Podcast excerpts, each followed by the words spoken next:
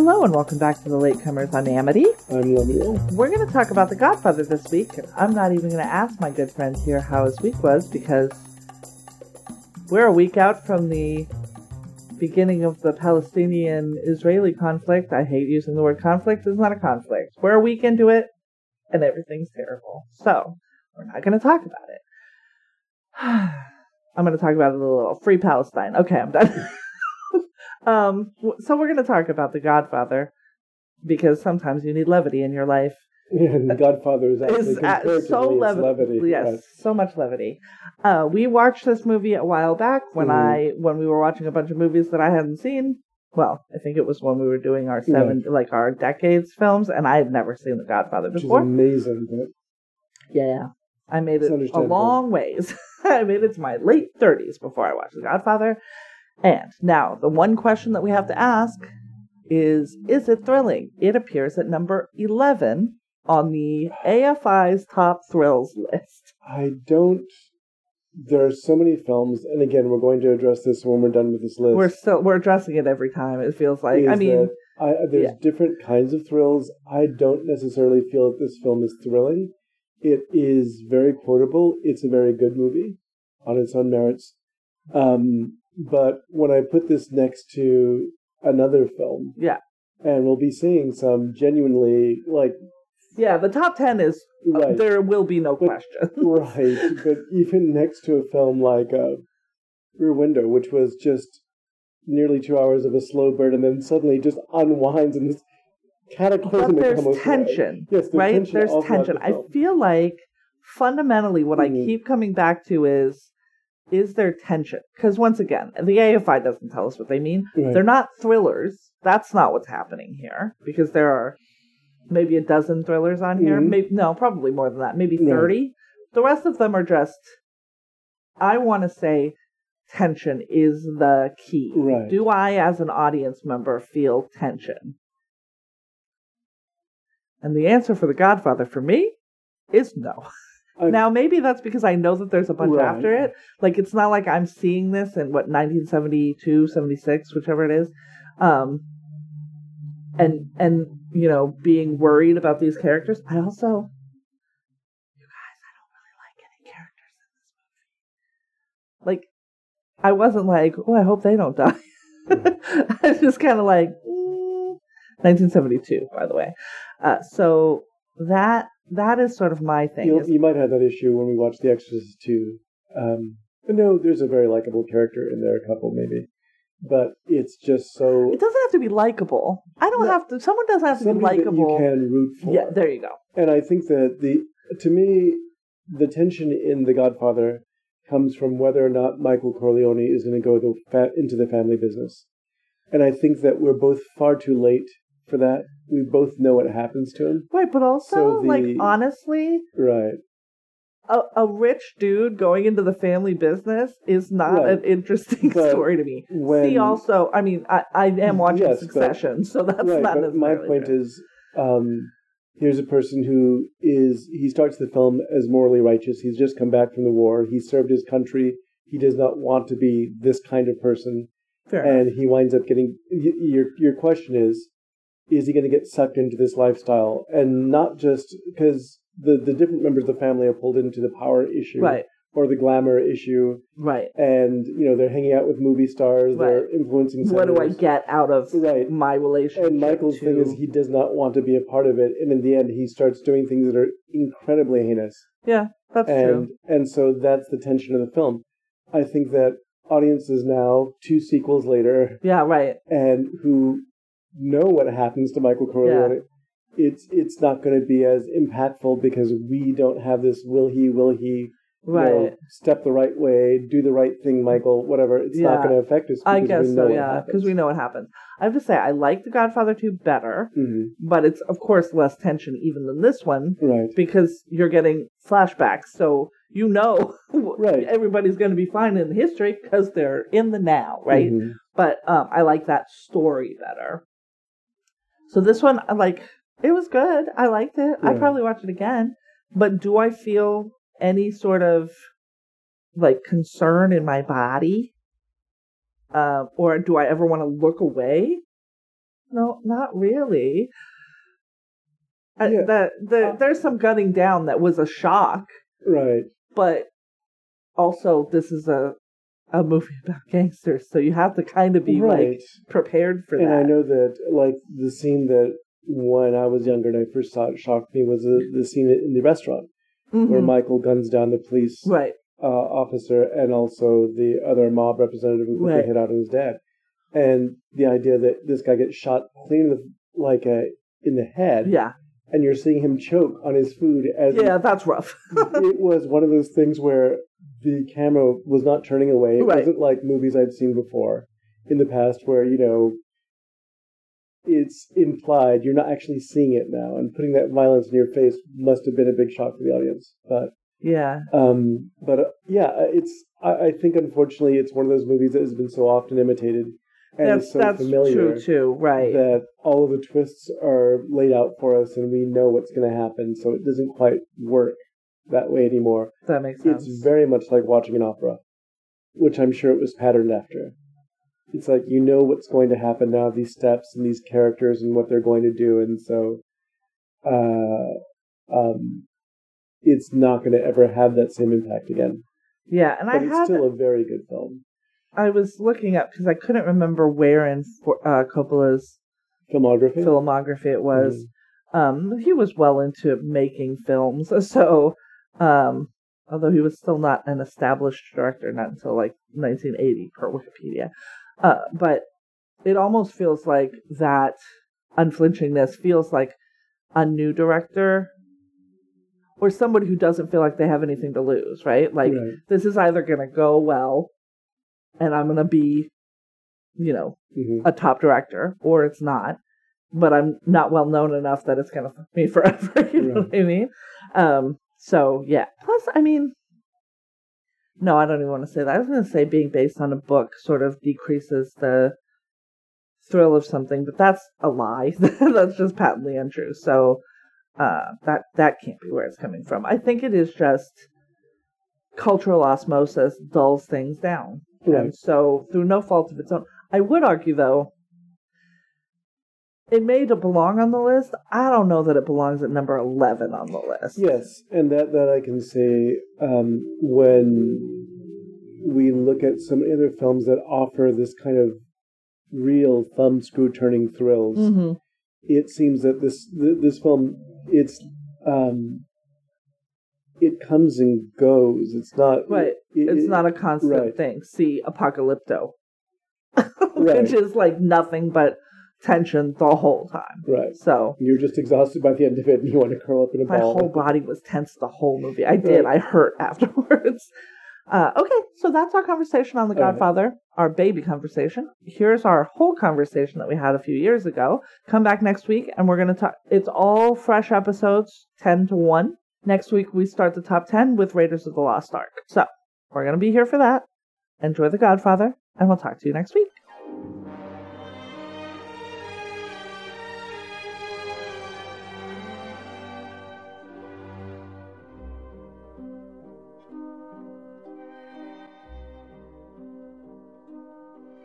Hello, and welcome back to The Latecomers. I'm Amity. i'm lemuel and we watched the stuff that you've already seen, probably. But maybe not. Apparently, people my age and younger don't watch anything old. Quote, old. It's not old. It's so, not. I watch silent films routinely. uh, Yeah, they're wonderful. say, uh, did you ever see The Artist? It's a new silent film. no, I didn't see it. It's a new silent film. It feels like ew, hypocritical somehow. None of that makes any sense. Anyways, we watched The Godfather this week. I had never seen it. Never seen it. Had you seen it? I saw um I saw it run on television when I was really young, oh, and so half of it was not chopped there. up. And um, I think James Caan calls someone a son of a beast. I'm not sure. Uh, yes, I would think that there would be. Back some- in the old days, when you sh- broadcast movies that were broadcast on television, they edited out the swear words and added other things. They still do that. Um, they do it a lot of times for uh, the airplane run hmm of movies, and I know you're allowed to do ADRs of your own. So there Right. are directors who, like, I think it was Joss Whedon.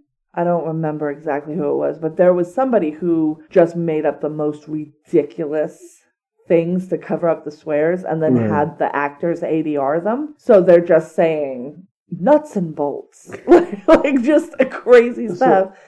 It's not so big a deal now in the age of cable television when you can see a movie broadcast pretty much the way it was intended, except of course for the format. Right.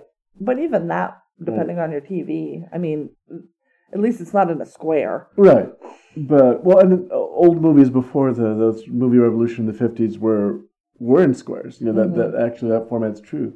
But um, when I was a kid, it was a big deal to see a theatrical release on television because you didn't get sort of um, It took a year and a half, It- 18 it- months or something like time. that and so to you, even get to like the cable channel. Right. So we would watch things like Jaws or whatever on broadcast TV. And The Godfather, I remember there was an actual host who came out before the program to explain that what you were going to watch was very adult in nature.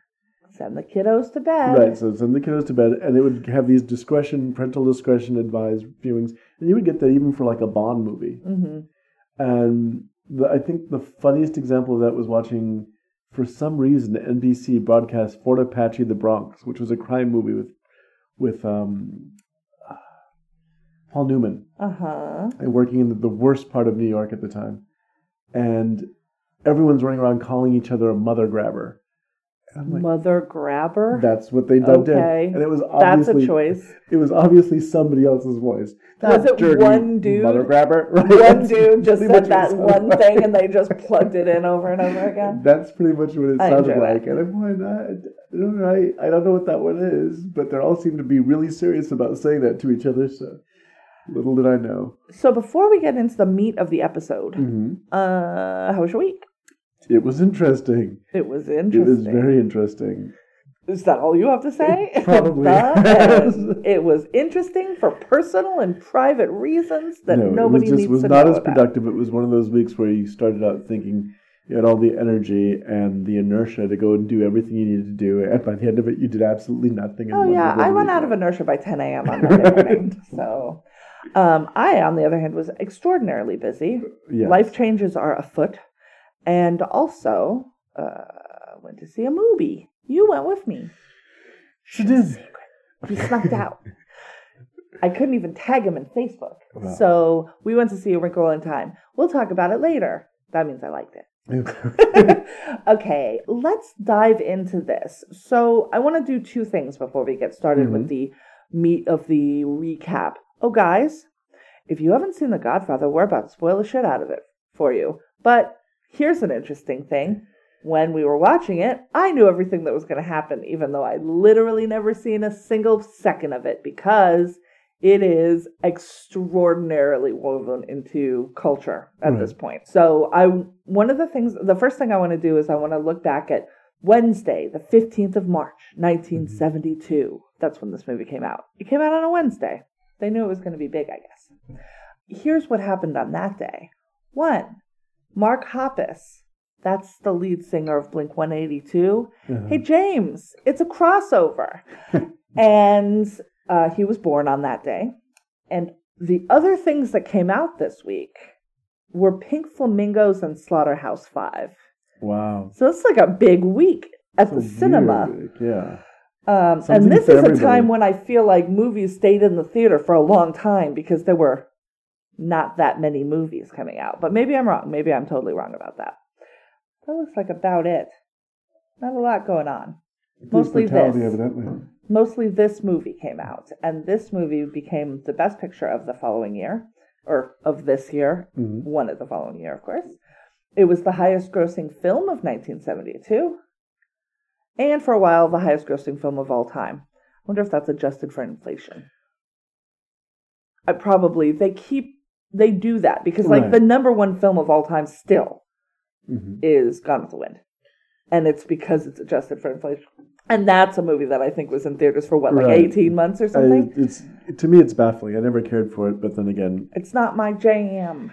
Um, yes, a little too much melodrama and no dinosaurs or kung fu. So nope, no there was- dinosaurs, no dancing girls, no kung fu. Right. So That means had it's a none of the saving movie. graces that I look for in a movie.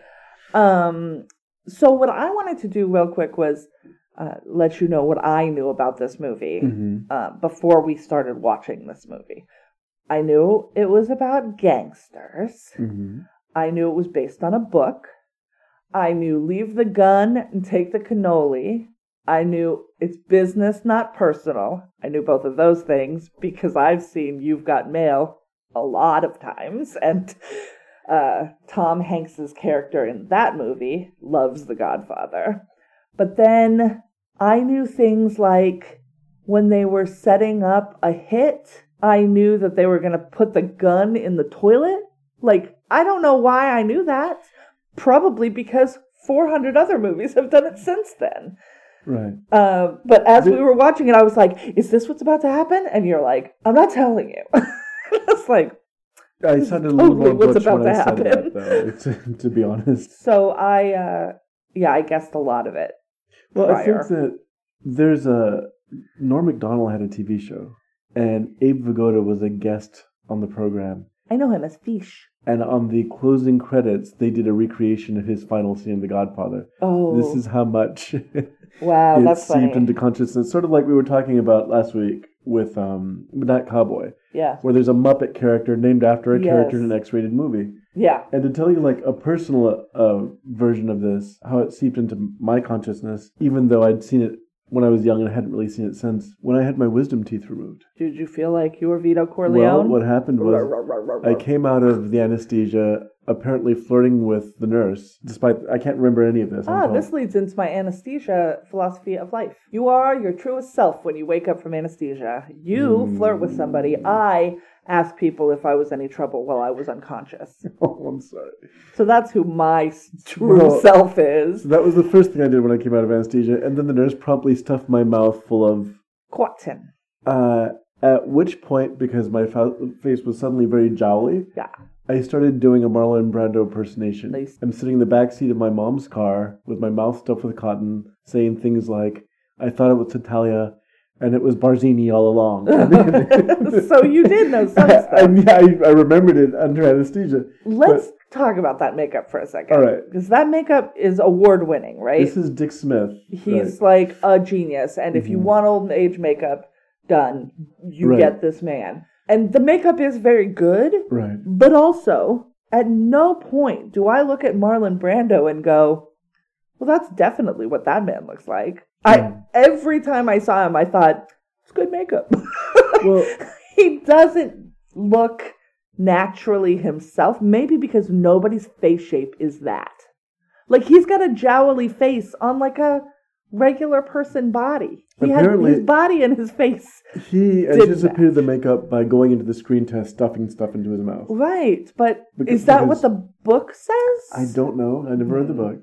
I feel that, uh, or he said that he was going for a bulldog. Right. And he and, he pulls it off, and it's a very distinctive thing. And you know Right. when people do that face and do Right, that exactly. voice, they're doing Vito Corleone. But then you see, like weirdly, in in in one of the scenes, and I'll I'll, I'll mention when we get to it. Uh-huh. You know, he stands up, and you see his whole body and his head that we've been looking at. You see his face mostly Right. um, or and he's sitting behind a desk or whatever for a lot of the the parts of it. When you see all of him, he's like a fit dude. Like he's got a little bit of a belly, but it's not protruding in any great He's, way. not, he's not. his his jowly face is the only part of him that's the part of a quote big guy. I mean, he's a Mhm. he's a tall, Right. I, I assume, but um, By the time he got to Apocalypse Now, his body filled out to the rest of his face, where he used to a very large, just the same way that the score. people are used to a very large Orson Welles, and you look Yeah. at him in Citizen Kane, and you're like, oh no, No, he he was a fit dude, but he, He was, was- also twenty four in right. Citizen Kane or 24, and he was six foot two, and he was gangly, and, and, and I don't Um, know that I'd call Orson Welles gangly, even at his. well, he got more stocky as he went along. But that first movie, he's very kind of lean, and then you know, And Marlon Brando, Mm. the the last thing I saw him in was the score. I don't know if that's the last thing he was in. right, which Which, while I was in the movie theater, I made it just a full on ass of myself because he came on the screen. Well, he didn't come on the screen. The the camera panned to him because he was seated Right. at the time, and I yelled, yelled in a theater with other patrons. holy shit, I thought he was dead. because I 100% thought Marlon Brando had died. Like, yeah.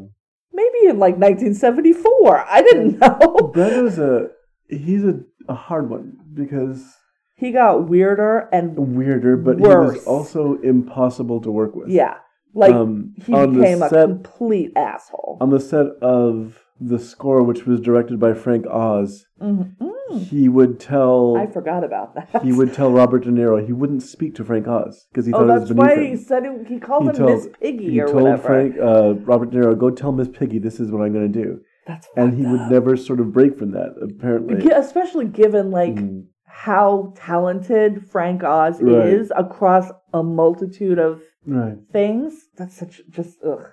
I bet he and Val Kilmer were just joys to work Well, with. that film is a notorious Yeah. uh, example of. Isn't there a there's an documentary entire about? film about the making of the film, We're talking about the, uh, the Island of Doctor Moreau. the Island of Dr. Moreau from the nineties, right? ninety that I just think. jumped the rails and went.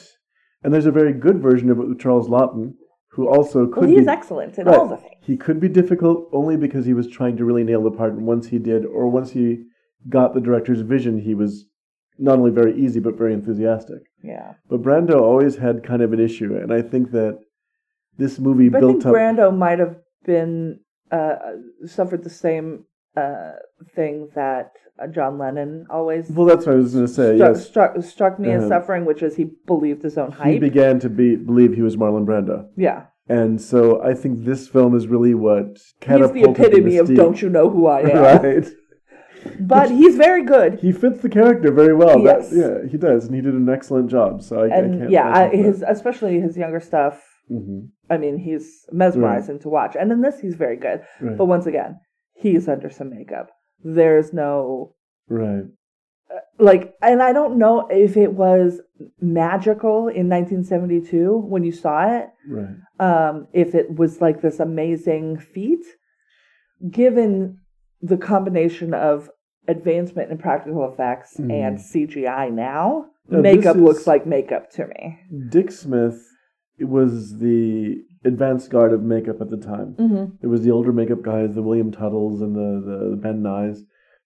Dick Smith was using the new technology and going all sorts of directions, and he was everywhere at this time. But he also like excelled at old age makeup, right? Yes, like he because he was doing basically ruined All the time. um what's the name I'm thinking of? He ruined the priest from The Exorcist's career. Right. Well, not ruined. I Well, didn't start a career, but he definitely made a speed bump for um, Max von Sydow. Max von Sydow, Because because the- everybody assumed he was old and the he old was age young. makeup that he did for Max von Sydow was so convincing down to skin freckles and the whole bit and liver spots that people were convinced he was much older than he actually was, and he was no longer cast as a leading man. That's so funny. Um, and he became a character actor, which is funny because he was still young enough That's a to be a leading here's man. another weird Mm-hmm. tangent. Why did they they didn't need him young and old, right?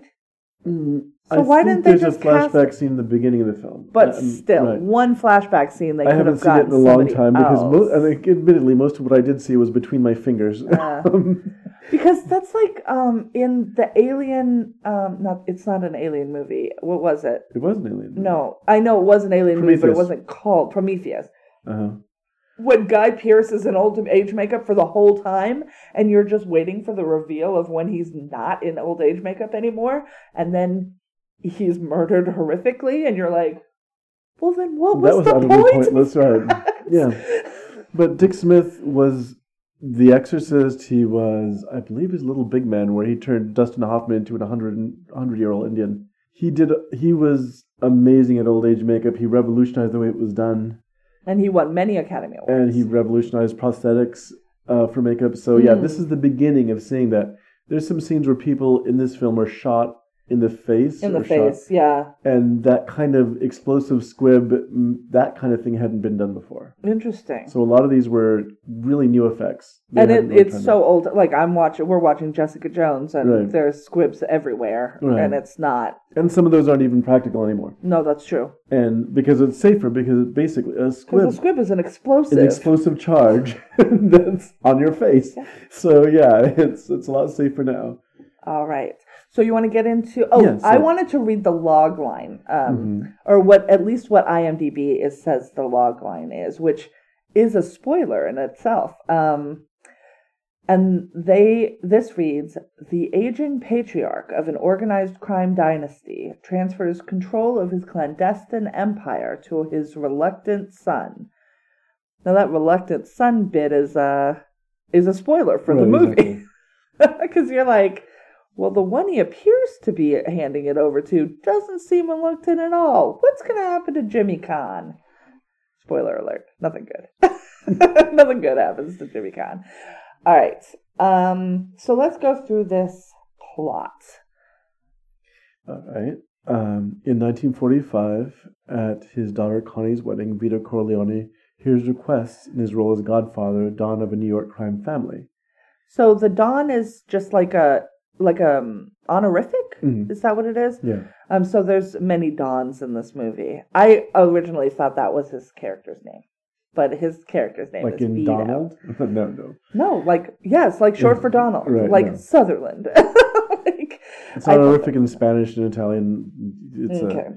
but um, and I wasn't sure. I I had forgotten, uh, and yes, it's based on a book, so it makes a lot of sense. I thought it took place in the seventies, no. but it doesn't. This is a period piece. Takes place in the forties. No, the um, the second film will be more contemporaneous with when the film was made, closer Okay, to. closer to okay. But um, this takes place right after the Second World War, um, right after because it's 1945, and I really have to say, in terms of being a student filmmaker, that opening scene, and not the opening scenes in terms of the wedding, but the opening scene itself, the opening shots, which are um, the man explaining to Don Vito about his daughter being What he's there for, yeah. that was shown to us an example of how to open a film. the The opening scene to this movie is twenty minutes long. Like I would, I would call The wedding, the the entire opening. wedding sequence the act. opening scene. Mhm. It's way longer than I thought it was going to be. It's also very complex, and you're getting all of the. It's uh, he's seeing it very much as an opera, yeah, and it's very also like uh, Orson Welles in Touch of Evil. He has all of the characters from the film appear in Yeah. one single here's shot. Here's everybody, and here's how right. they're attached to each other. Right. So you, Oh, who's that big scary guy? Oh, Right. that's Right, and that's uh, what happens here is that um, uh, you're really taken from the point of view of Michael, who's returning home from the war. Yeah. He's dressed in his military uniform. He's a war hero. Looking so handsome, young Al Pacino. Right, young Al. Pacino. And th- this He is was very attractive. I was like, oh, that's why you're a movie star. Because he's 70 now, 75 now. this is the, what you're going to see a lot of as you're watching a lot of these movies. Because another film I think that we should watch, although it didn't win an Academy Award, was maybe was um, a film that I don't especially care for, but Butch Cassidy and the Sundance Kid, because that changed movies a lot. I've seen it. Okay, So we can't, well, I don't know if I've seen it all the way through. We'll discuss. But that's another one where you're looking at these guys at the peak of their. You're just like, look how handsome right. they are. There's just a lot of pretty men in that movie. and You're looking, and you're like, oh, I like the same person my grandmother likes. right. this is disconcerting. But um, I still have a crush on David Jones from the Monkees. That's not healthy. well, you have crushes at actors at certain ages of their lives. Mm-hmm. Right. Young Michael is coming back from the war. He's decorated now. He comes to attend the wedding, and he's uh, bringing his girlfriend Kay. Yeah. Who- She's a blonde lady. She is, of and you can cut this out later if you want to. She is the Beckiest of Beckys in the world. she yeah, She no, that's fair. she's so She's a wasp if Right, uh, uh, just- the the waspiest wasp Right. who's ever has wasped. She is a nice coming from a wealthy family, I'm Right. sure, who who made their money I don't know, in possibly banking maybe. not in drugs. That's Not for in- sure. not in yeah but the the the other really super interesting thing about this is Mm-hmm. she clearly knows that this is a Yes, like a mob family because like michael puts that shit on front street with right, his he's not hiding it at all. And they're coming to the wedding. Now, I think Talia Shire, who's playing um, ugh Connie, a squeaker all she does is squeal and cry. There is a wonderful and get moment punched. in her performance when Johnny Fontane shows up. He was a stand-in for Frank Sinatra. Yeah. He shows up to sing at her wedding Yeah. because again, this is a massive wedding. This Yes, is a, a mob huge. boss. There are other mob bosses there. There are Mhm. FBI agents photographing people's cars and license plates to see who their known associates are. Yeah, known are. associates where I was like, oh, that's some real police work Right. they're doing. But um, at one point, when Johnny Fontane shows up to sing a song, she sees the other girls chasing after him and grabs his arm and runs. And she has this moment looking over her shoulder, laughing because she knows she has Johnny Fontane on her arm and all these other girls don't. Bitch, you just got married. Right, but it's a split second moment where Talia Shire gives this great performance of a woman who's just a spoiled brat. She is a spoiled brat. That Right. doesn't excuse what ends up happening to what her, happens to her, which is horrible. but hmm yeah, well, her character is the least. The the women in this movie hmm are basically non-existent. Kay is the quote unquote Apollonia. strongest woman. Well, Apollonia is there. hmm But we'll discuss But she Apollonia say four lines in the whole movie. I'm saying though, and the Vito's wife is there the whole time, Mm-hmm. Right. but I don't know her name. Yeah, and that was another part that I told you that uh, I had an issue with. Is Sonny's wife is Oh, that's right, beautiful, Beautiful. and there just to be cheated on. yes, and you know, uh, it's so that whole that To to to brag on her husband's manhood Mhm. and then be cheated on. Those are the right two things as that she's she does. bragging, he, he she turns around to see him, you know, running off with one of the bridesmaids. Who's Um, not cute. Sorry, I don't. It's it's crazy because his wife is beautiful, right. And he's. got- I'm like, I think he lets her do It's things one of that those she issues doesn't also let her do. of just because I can. There's- yeah, there's no, it is, and and but like this movie, uh, the Bechdel test is not even. Mhm. I mean, the the women are solely there But as in the context to of the, the film, it makes sense because they so scrupulously keep the women out of their business. That's true. and that's even the uh, what we'll eventually get to the final shot of the movie is locking the woman out. Yeah, no, that's true. So it could be very much that I'm sure that, and you're right. Vito's wife is I I don't know if she says any words in English at all. Um, sh- you hear remember. her hurting the children Right. or calling Or them singing. to dinner. She sings, Mhm. but it's all. I mean, it's so, she's so peripheral. Right. And he does mention that she's up there when he comes down hmm um, at one point. That she's up there crying because Right, well, Sonny- some things have Right, happened, yeah. so we shouldn't get that far ahead. So, so this opening scene is um is the wedding and this this person and it's that famous scene that everybody has quoted. Right. You come to me On the day of my daughter's wedding. on the day of my daughter's wedding, which apparently is a magical day in the Italian families, where uh, Sicilian families, remember, Sic- it's oh, very specifically specific Sicily. culture. um, where he can't refuse. Right. And this goes back to it really is that's something that you'll see a lot in this film. It's really about tribalism. He's a tribal chieftain. Yes. Is what he is. hmm And so there's all these strange, kind of very regal things like there's a purse that everyone has to stuff money into. That was There's- probably my favorite part of the Right. thing was uh, one of the was it it wasn't Fredo, but it was a it was one of the low level Mhm. guys at in their family, right? Right. Was like, oh, twenty five, thirty thousand dollars in small bills. Right. If it was somebody else's wedding, and I'm like, yeah, And you so don't to, want to fuck with to that. clear it up, there's the really the relationships you're going to see are between uh, Don Vito and his two sons. Sonny are- and Michael. Sonny, no, three. He has three sons. But Oh, the and two Fredo. Sons, Sonny and Fredo, and then the prodigal kind of son who doesn't want to have anything to do with the business, and who it looks like Vito and doesn't Vito want. doesn't want to have, Right. have him do He the wants business. him to go legit. And But Vito also looks at his at Michael and sees Right. himself yes, and is like, "Be the best version of me." and he's a, this very quiet, kind of brooding, and that was Al Pacino's Smart. thing at the time. Very smart, and so seeing that Fredo is kind of limp is the only word to describe yeah, him. he just, does not. he's a very sad person. Um, not sad as a person, but just sad. To, yeah, he's sad. pathetic. right. I think And Sonny is a blazing comet through the sky, he's a hothead an incredible hothead who with just a giant penis. right. Apparently, Thanks for that. um, But that's mentioned. Right. She like She's holds her hands together and pantomimes. Yeah. Um, but so all that happens in the opening scenes. Also, there's another per- the adopted son, uh, which is Robert Duvall, a really young Robert Duvall, Yes. who was a friend of Sonny from when they were kids, who had no family. He's been adopted. He's been put through law school, and now he's a counselor to Don Vito. consigliere. Consigliere. So the film then goes and follows that character for a while Yeah. because Well, 1st I Mhm. do want to say this gentleman has come to Don Corleone to get to have him do a hit basically Mm-hmm. on um, two men that attacked his daughter, His daughter. beautiful daughter, who's no longer beautiful. Who's no longer so beautiful. This is what women are worth. He's like, You didn't come to me as a friend. You came to me with the offer of money in return for murder. And that is some disrespectful ass shit. Right. And so the guy is like, Uh, I come to you as a friend, which basically means do for me and, I there- will owe you. it's a good he didn't want to owe that you him. bring that up because that that's the crux of what this is. Is that you I, at some point I'm going to ask you a favor, Right. And no matter what it is, you cannot refuse that favor. And also, I might never I ask you. might never favor. ask you. So you're taking like you're gambling.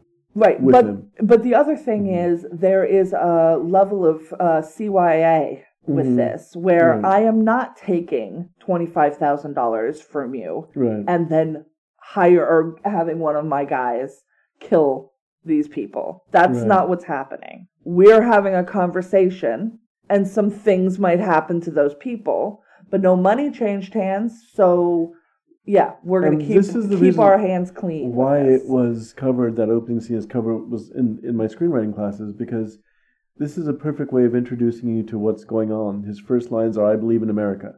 Mm. And he goes on, this is the immigrant experience coming to America. I'm here. I believed in it. Everything is when everything was working for me, America was fine. When I wanted justice, they laughed because my daughter's Italian and she's some sort of tramp and they deserve it. And the two young men Mhm. were white. Oh yeah, and uh, and remember, no, don't be very careful when you're watching this too. The, as you're watching the film, remember this is a time when Italians were not white. No. they were not considered. Yes. they don't fall under the Right. umbrella of quote whiteness, which is why whiteness is a construct, y'all. Because you know who else wasn't white? Irish. people. Right. Who also right So at a cer- at a And- certain But you're very aware of the fact. there's a lot of the word Guinea thrown Right. around in this so movie. if you're sensitive to so there is some language. pejoratives against Italian people, there's an awful lot of them, and then there's some against Tom Hagen for no reason because he, he's representing. Yeah. There's a the the movie boss. So to to go to that, um, Tom Hagen sent out an mission. This Yes. is the the consigliere, uh, because Johnny Fontane is concerned about getting a movie part. yeah, his voice is going. hmm And so he's afraid he's going to diminish. Right. Like his fame is going to go away if he can't sing. So he wants to be in this big movie. And this big movie producer has basically said, fuck you. hmm There's no way in hell that you're going to be in this movie. He says Right. it later, way more colorfully than I just did. right, using lots of expletives. But um, and there's a great scene there for Robert Duvall too, where he's at first just rebuffed, and Yeah. then once the producer finds out that he represents Vito Corleone, he takes it more seriously and invites him to dinner. With the same explosion of temper, and there's a really funny scene where, and it's not funny in a you know, uh, It is, comedic- yeah, but it, no, but it is Right. funny because, yeah, he's invited to a very expensive, what looks like a very expensive dinner, and then the producers explain to it, uh, you know, uh, Tom, Yeah. why there's not going to, why he's not going to hire Johnny Fontane for this movie. which, what was his reason? His reason was that he was coaching a beautiful young girl. Oh, that's right. Right. And by coaching, you're mispronouncing fucking. Well, he's doing something because he does at one Because point. he says he's he the best on- piece of ass right, he, he ever had. He starts out with, Once I again, her voice ladies. lessons, I give her dance lessons, I give her, Yeah. and then he just gives up and says, "Let me be frank with you as a man," because again, we're talking man to man, right? Ugh. She's the best piece of ass I ever had. And she runs away with Johnny Fontane, and she gets uh, addicted to, to smack later on, and she you know has all these issues. So it's his fault. And so it was really kind of just um, a bull thing, you know. I didn't even get the drug thing. I thought it was Mm. just she left me for him, right. and she's not going to do the movies I I Now, whether or not Johnny Fontane is responsible for. for the drug addiction is is Who knows? neither here nor there. The thing is, again, it was an affront to him as a producer. right. Strangely, this attitude has not changed in film Yeah, producers no, in a right. very long time. You he took my Right. property, and so he gets nothing. So And and as he gets, he's getting heated, more and more heated. Tom is just taking bigger bites of food right, faster. Like He's- I'm getting through this meal because I'm gonna get kicked out here. In a hot he's second. wolfing down this meal because he knows it's very expensive and knows that he's about to get thrown out. So he's stuffing himself, and it's a very funny, and then you find subtle. out you you hear the line or he says the line you know uh, Hmm. mr corleone is a man who doesn't like to wait for bad news so Right. he's getting on a plane right then he says and i guess he does but the the scene that is one of the the the uh, the points that everyone remembers about this film Yeah. involves this producer's love of thoroughbred horses. yes he paid $600000 for a horse that he's not going to race he's only going to stud which just briefly um how is it worth anything to stud a horse if you don't have like a like a racing history like it's a fancy horse and it comes from a good bloodline but if it doesn't prove itself on the track. Mhm. i mean i don't know. I don't know anything about horses clearly. So that was my first thought. I was like okay. But Well- you do get your money back that way and it's not going to break its leg so. This particular horse um, is one of the early casualties of the film, yas and that's a scene that everyone remembers because it is very shocking and it it's it might have been shocking then uh, because it is in it, li- I saw The Simpsons do it. Yeah. I I mean, I've seen the scene hundreds of times in other things. It feels like. and like this is something that I, I have to comment on. People are much more sensitive to animals being injured. in oh, one hundred percent. I remember a person, or I know of a person who refuses to watch The Girl with the Dragon Tattoo because a cat gets killed. There are websites dedicated to whether or not animals are hurt in movies because people will make decisions on whether to watch a movie. Right, because but in the course of this movie, a girl is raped. Her, then she turns and rapes her rapist. Uh, there's several women murdered by a serial killer, but the cat is what was the tipping point. Oh, point. you're talking. that- I'm like, I thought you were talking about this. No, the movie. Girl I'm with like, Dragon tattoo. I don't remember any of that, but yes, Yeah. you're right. Yes. And so, but I'm going. Really, that was that was that was where you stuck. You know, you could have put up with everything else except for the cat. So, well, because people have free Mhm. will, right. and the animal does not. Or uh, but another- also, that animal did another not Another good die. example in um, uh, the Ring, the American remake of the Ring. I know people who are Oh, the horses. By a That's horse rough to watch, though. Yeah, but again, people are you know slaughtered by Honestly, the trailer for the Right. new Jurassic World movie, when you're seeing those dinosaurs go over the cliff, right.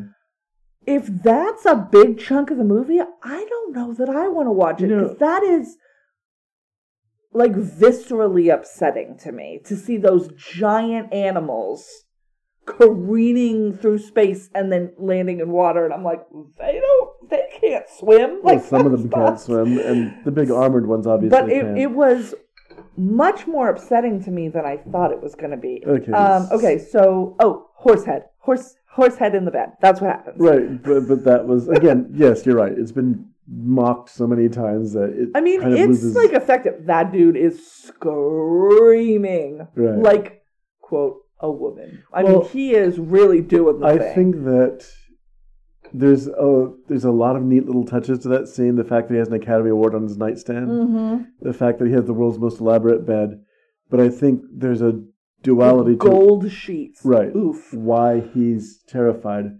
A, they killed his prize horse they paid so much for. B, they did that while he was asleep. Well, he was asleep and then came into his house. Right. They Into came his into his bed. house with a horse's head. In other words, all this was accomplished and he didn't know what was He going didn't on. know what was happening. So it could have very easily been his head, you know. Oh yeah, one hundred percent. So that I think that was what Oh, also, uh, Fontane gets the movie. right. and we now have uh, From Here to Eternity as a result.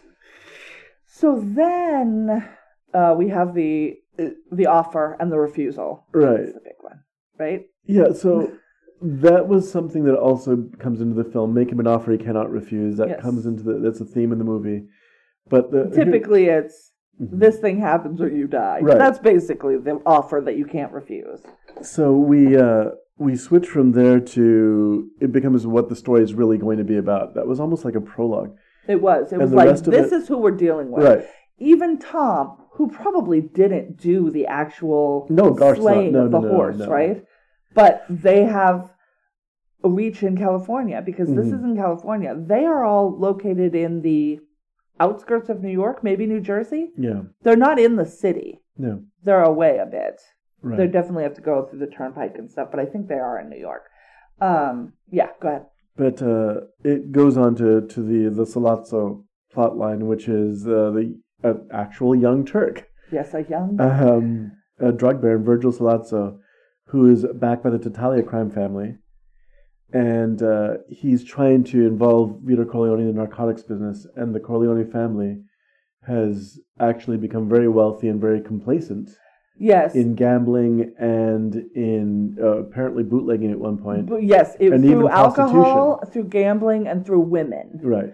Um, Which I'm guessing is prostitution. and what what he wants isn't just money, isn't Mhm. specifically money, but the Corleone family has basically pocketed a large quantity of cops and politicians, Right. and that's what they want. They want favor with cops and politicians Well, because to look the yeah, other way while they start running drugs. Vito Corleone very, very rationally decides this is not for him because he feels it will actually turn the police officers and politicians that they've bought.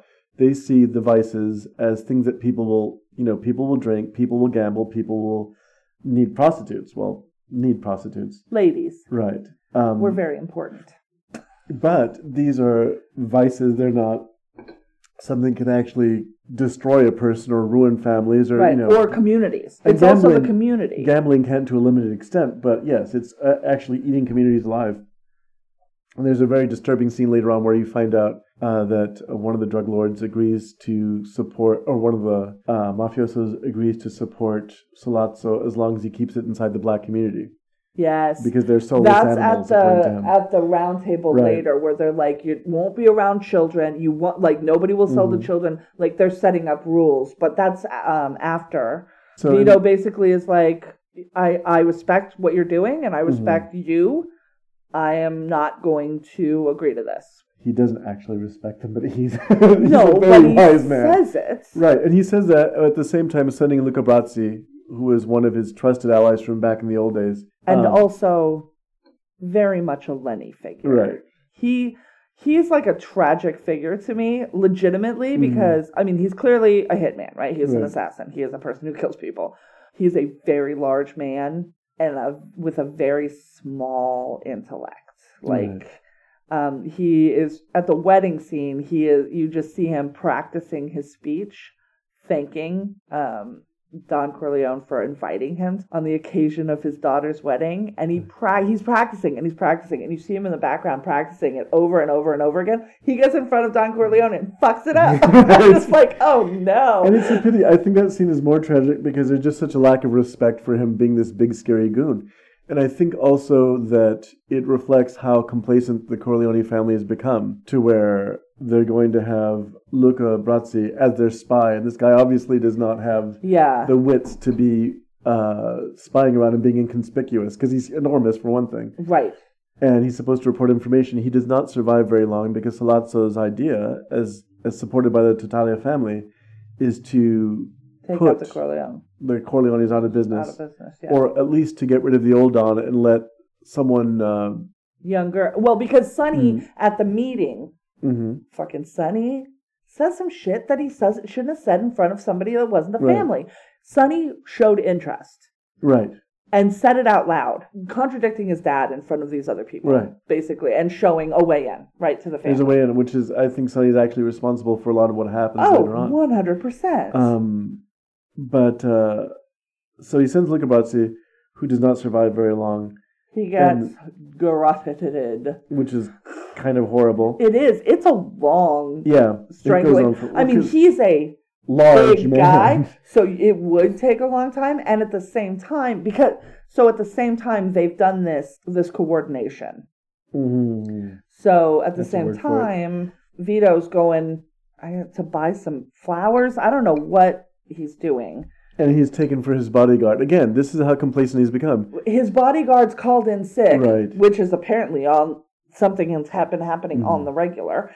And he's like, that's cool. Um, Fredo's like, I'm good to drive. And I'm like, y'all have bodyguards for a reason. Now, Fredo's first scene, you see him at the wedding. He is drunk, So drunk. absolutely drunk, and he's doing a great. The, the actor's doing a great performance as a, you know, basically just being kind of this drunk ne'er do well, and uh, he must have had a great deal of self confidence, I think, to be able to play a part that limp, you know. Yeah. But um, so there's a hit on Vito, Yep. and He takes many shots. I think he's probably Many. shot like five times. yeah, and at one point, the, the assassins are just shooting him point blank. Yeah. And his son comes out and is so incompetent that he actually can't physically hold a gun because he's shaking. That's right. And then instead of calling for help, he sits there crying while his father is Yeah. bleeding out. yeah. So he's just Fredo is just not the person that you. He's want. not going to, well, he's certainly not going to be in the lead. right, Right. but Then we um, are seeing the kids. Um, Mhm. Michael comes out of a movie theater and Kay points to the news- newsstand, right. which says that uh, Vito Corleone has been uh, Might have been assassinated. assassinated, Might have been assassinated. And again, remember this is made to be sort of like an opera. There's a very an op- operatic element. There's a kind of a Julius Caesar kind of element to it that Fredo that Michael is rushing to him the same way that Mark Antony rushes and gives a speech on the death of, of Julius Caesar. but it's so that interesting that this is such a famous family in this area, right? This happens. Uh, I mean, he finds out within an hour, Yeah. and he doesn't have a cell phone. like, like that's bonkers to me. But Yeah. it's it's a cool little thing. And she's like, "You need to go home," and he's like, "Yeah, I'm gonna I'm gonna go to the family." Sonny's there. Sonny wants to blow everyone the fuck up. They're trying to call Luca Brasi. hmm They can't get a hold of him. In maybe one of the funniest lines of all time, I was. They're like, maybe he's shacked up with a woman. hmm And one of the the dudes that works for them goes, Luca never spends the night. He leaves once he's done. I'm just like, how the fuck do you know that? Everyone is in each other's business, I up in each other's business. There's, it's kind of inexcusable and horrible. I, I yeah. Again, this starts the uh, the the attempted assassination of the catalyst for really all the things that happened afterwards. And it is an attempted Yeah. assassination. Vito is not dead. No, he Um, is not. He's in a hospital room. Michael With- goes to visit him. No security. Well, no, there was security before, was. but when Michael arrives, there is none the night that he arrives. And so he is able to, and here's where you get to see why he got to be a war hero. Mhm. Because he's so calm and collected, Mm. guiding the nurse through getting this, per- he came off Yeah. to another room. This nurse is like, You can't be here. I got rid of everybody, this, that, and the other. And he's like, Look, they tried to kill him. They know where he is. Right. We need to move him. But like, he- bitch, do you want to get shot? Because. he is very sharp and very calm. And, and the nurse listens to him and does what he says. Right, which well- I was a little surprised well, by. because at this, at the same time, there's a sort of obviously the voice of authority is what he's Yeah. using, and he looks like he's in charge, and so he's able to get his father moved to another room, and also the baker who had earlier showed up in the film, who had asked a favor for getting uh, his assistant to stay in the country because his uh, daughter wanted to marry the assistant, That's right. as the, the he was going to go visit Don Corleone, and Michael marshals him to stand outside with him and pretend to be Pretend, oh, put your hand in your pocket like you've got a gun. Right, and there's a wonderful scene where after the and dudes drive by that Right. clearly are nefarious, um, and they see them out there and they don't right, do anything. and when the baker, when they pass, the baker pulls out his hand for a cigarette to light a And cigarette. he's just he's trembling, but Michael is incredibly steady. yep. So that he lights you, his he, and you can see it. He lights his um his cigarette and his hand is. right. And this is the reason. Uh, that's one of the reasons why, again, this film got referred to a lot in my screenwriting class because there are little character bits that completely, and it also is not just the screenplay, but the fact that you have a world class cast in Yeah. this film. Yeah, So the assassination attempt is foiled, but Michael falls afoul of Captain Mark McCluskey, oh, such a dick. who uh, this giant Irish cop who hates Italians and Mhm. really just wants to tell you how much he hates Italians. right, and it's punches one punches Michael in the Uh-huh. face so hard he breaks his jaw, No. and Michael is rocking a Mm. bruise for most of the rest of the movie. right. There's a and something that you know I, I mentioned to you. This is Sterling Hayden, who was like Robert Mitchum, one of the great outside leading men of the 50s and 60s.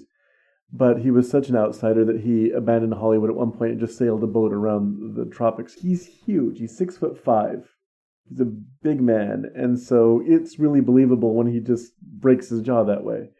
But he's a vile racist cop who's on the pay- payroll of probably the Tattaglia family, because I don't think Sollozzo is paying for anything he- himself. Well, no, that's probably true. Sollozzo's he spends most of the movie running around asking money from other people, so I don't yeah. think he well, has any he's not asking. Like I said, he's not just asking for money. Mhm. He's asking for right. the protections and the ins and the influence that they have. Yeah, but he's also he's clearly not a power player inside this area himself yet. Not yet. Um, Um, but he's quickly established himself by siding himself with you know you think that the Tattaglias and then there's something else going on. But and then we find out. Um, oh, right before that, we find we get a delivery of the bulletproof vest that Luca Brasi was wearing, which is surra- uh, wrapped in fish, wrapped around a fish. wrapped around a fish. And, Which- which means it's the universal language where Luca Brasi sleeps with the fishes. so he did. Right. And that was funny too because Michael had picked up the phone to call him again, Right. and you just hear him hang it up. Right. like- like And again, there's very funny bits, but you have all these actors who are interacting with each other, and they're able. I think a lot of the bits of business were actually improvised yeah, because and, you did have this kind of cast. Yeah, and then we've got they want to take out Sollozzo and the cop. Right. Um, and Michael's like, "I'll do it," and they're and they talk about it and they set it up, and this is where he's gonna put.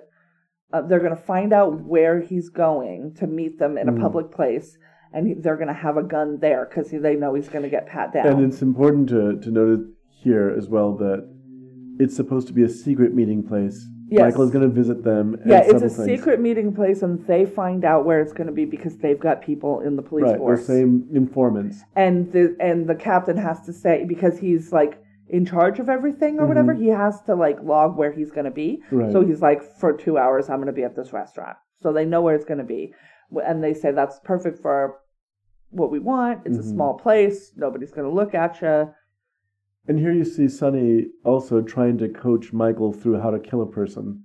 And michael's like fuck you dude i was war right. So you see the difference between the, the street smart Michael is the guy that holds the gun the way you're supposed to hold a gun. Sonny Mm. is the guy that tilts it 90 degrees.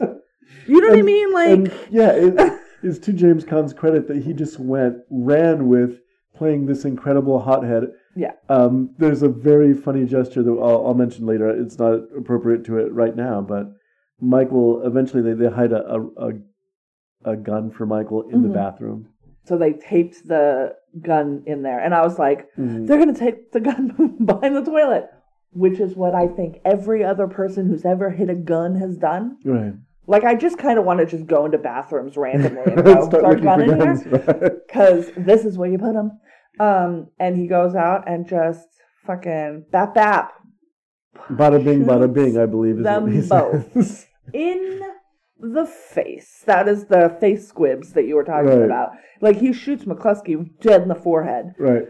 Um, and nobody, that was the other thing. Nobody'd ever shot somebody that high up on the Right. police. Like, heat was going to come down. And the heat co- does come down. and they say before he walks out the Uh. door, you can't come back. You got to go. well, Michael also do, uh, is smart enough to warn Tom Hagen to reach to the out to the press and to paint this. Uh, Tell him how dirty he was. right. Show how dirty he was. And, yeah. and so uh, on you know that he has the entire skill set to take over Right. this family and to do it properly. So the idea is going to be to make him look worse and worse, Mhm. thus making Michael look not as Almost as bad. if he has done a public service. not as bad. Yeah, this dude was going to sell drugs to your kids, and Right. this this cop was on the take, Right. Exactly. and so he's basically done a public service. and and he has a perfect. I mean, the, but the they say he won't be able to come back for Right. two, for a year, and he gets and he sent was to assaulted. Sicily. So he was assaulted by a dirty cop and a drug dealer. So yes, there's no way of covering this because that's exactly what happened. yeah, But they're exaggerating this. But there's a lot of um, there's a lot of open warfare at this point. Um, yeah. Michael runs to Sicily. He he has to take shelter in Sicily, and then Fredo is shipped out um, to uh, work under Moe Greene in Las Vegas. So he goes to Vegas to learn casino trade. And I don't know if they're planning at this point to maybe close down operations in New York and move the family to Las Vegas, but that ends up being what their goal is going to be. And this is also there's a, a scene I, I believe it's probably taken from older stock footage of the strip back in the day. Oh, that- yeah, that I'm sure. And uh, Sonny's left alone to his own devices. Not really. Dad's there, but he's Recovering. still convalescing. Right, um, and it's not really clear how much time passes in this part. yeah. So Sonny is he wants to kill everybody. What he does do is attack his brother-in-law, um, Connie's husband, because he goes to visit Connie and she is be uh, she is pregnant, Mhm. like visibly pregnant, and her face is covered in bruises. Dude, not in the face, dum dum. Which is also where James Caan does a little bit of overacting when he bites his hand to stifle, you know, the. the Oh, he does. He does that. the Yeah, he bites his knuckles. Very Italian like, kind of. Really? Nobody's ever actually done that, dude. He threatens to kill him if it happens again. He finds out that it happens again. And he, learning nothing from Hmm. the shots his father took, Right. takes the car and speeds off towards the city Ahead to go, apparently, to kill his brother in law. Um, yeah, ahead of his bo- bodyguards, does not wait for them, Mhm. gets in the car by himself, drives himself to the toll booth. At the toll booth, they're waiting for him, and they murder him. Right. So, Sonny, out. Yes. Now, Go on. while this is going on, it's important because we made the jump. We're learning the story of Michael in Michael's Sicily, in Sicily. He goes to the tiny village on the hill of Corleone. which is a beautiful village. It's lovely. Uh, he falls in love with a woman who says no things to him. I mean, they show them talking, but you never hear, like, you almost never hear her talk. Here's what you hear her say You promised. well, this is no, because this and this is why it takes over the course of time. He meets her or he sees her. He's thunderstruck. he sees her, and then Um, they're like, We saw this woman, more Greek than Italian looking, and then she's va va voom. And, and then you find out that they're describing this to a shopkeeper, and that shopkeeper is her dad. Right. And then fucking Michael, smooth as a motherfucker, is like, no, get him out. I want to talk to him. They're like, nah, you shouldn't. Like, his bodyguards are Mm. like, you should go. Right. like, you have pissed him off. You should go. And his bodyguards are more like his pals at this Yeah. point than They are the worst bodyguards. Right. We find as out it turns out. really the worst bodyguards later, but over the course of the, uh, of this extended scene, he's in Sicily. He marries her. well, let me let me Because- finish what I was saying. Right. He wants to talk to the father of this woman who now he is like this I'm Right. marrying this woman. Like he's already got that in his head. Right. the man comes out of his business. The man to whom he has, ju- I mean, he has just offended this man Mhm. by talking about his daughter the way that he has talked about his daughter. And he is respectful, but he stays seated, which I think was like a huge baller move where he was Right. like, I'm not going to get up. Right. You're going to talk to me. I'm Michael Corleone. Sound familiar? and I'm not going to get up, but I want you to introduce me to your daughter. Well, what he does, the way that he phrases it, is. Um, and I will watch uh, under your su- going to- family supervision whatever you need me to do, but I want to meet your daughter. Right. Like, he introduces himself pretty much during when he's doing that as his son-in-law. He says that to the guy. Oh, So does he? Oh, in. Italian? Well, no, he says it. Oh, because he doesn't do it in, in Italian. Right. He is speaking in English. He knows some Italian. I would Right. say is a is a fair amount. He he makes that very clear what his intentions are, and then we're led to the, the montage of him courting the woman and then later marrying her, yeah. and then their wedding night, which it's just very funny. Again, she doesn't speak much, but we get to see her naked. Uh, yes. Well, at least then- the top of her. and then uh, and you're look. I'm looking at her, and I'm like, is she like seventeen? She's a very she's a young very woman. And the only time, as you said, that you hear her speak is when she is He's driving teaching her to drive. Yeah. And that winds up being the death of her because she is part of the assassination wave that happens with Sonny's death. Right. When Sonny dies Mhm. at the same time, somebody Right. has enlisted and they're they're getting ready to get him out of the country because it's getting too hot. Yeah. Um, eh, but somebody has enlist- enlisted those uh, good for nothing bodyguards to go ahead and put a Well, car one of bomb. them we know for sure is. The other one seems to be drunk. We don't know. The other Right. one we don't know. But one of them for sure Is responsible for Apollonia's death. planted this car bomb Mm-hmm. and uh, um and Apollonia is like, I wanna let me drive to you, I'll come pick you up. Mhm. And as that's as she's yelling that to him from across the courtyard, he's watching the other bodyguard like hustle ass walk out of the Mhm. gate and he knows what's gonna happen and he Right. yells no, but she starts the car and Right. it explodes. So, So he's that's his catalyst for coming back to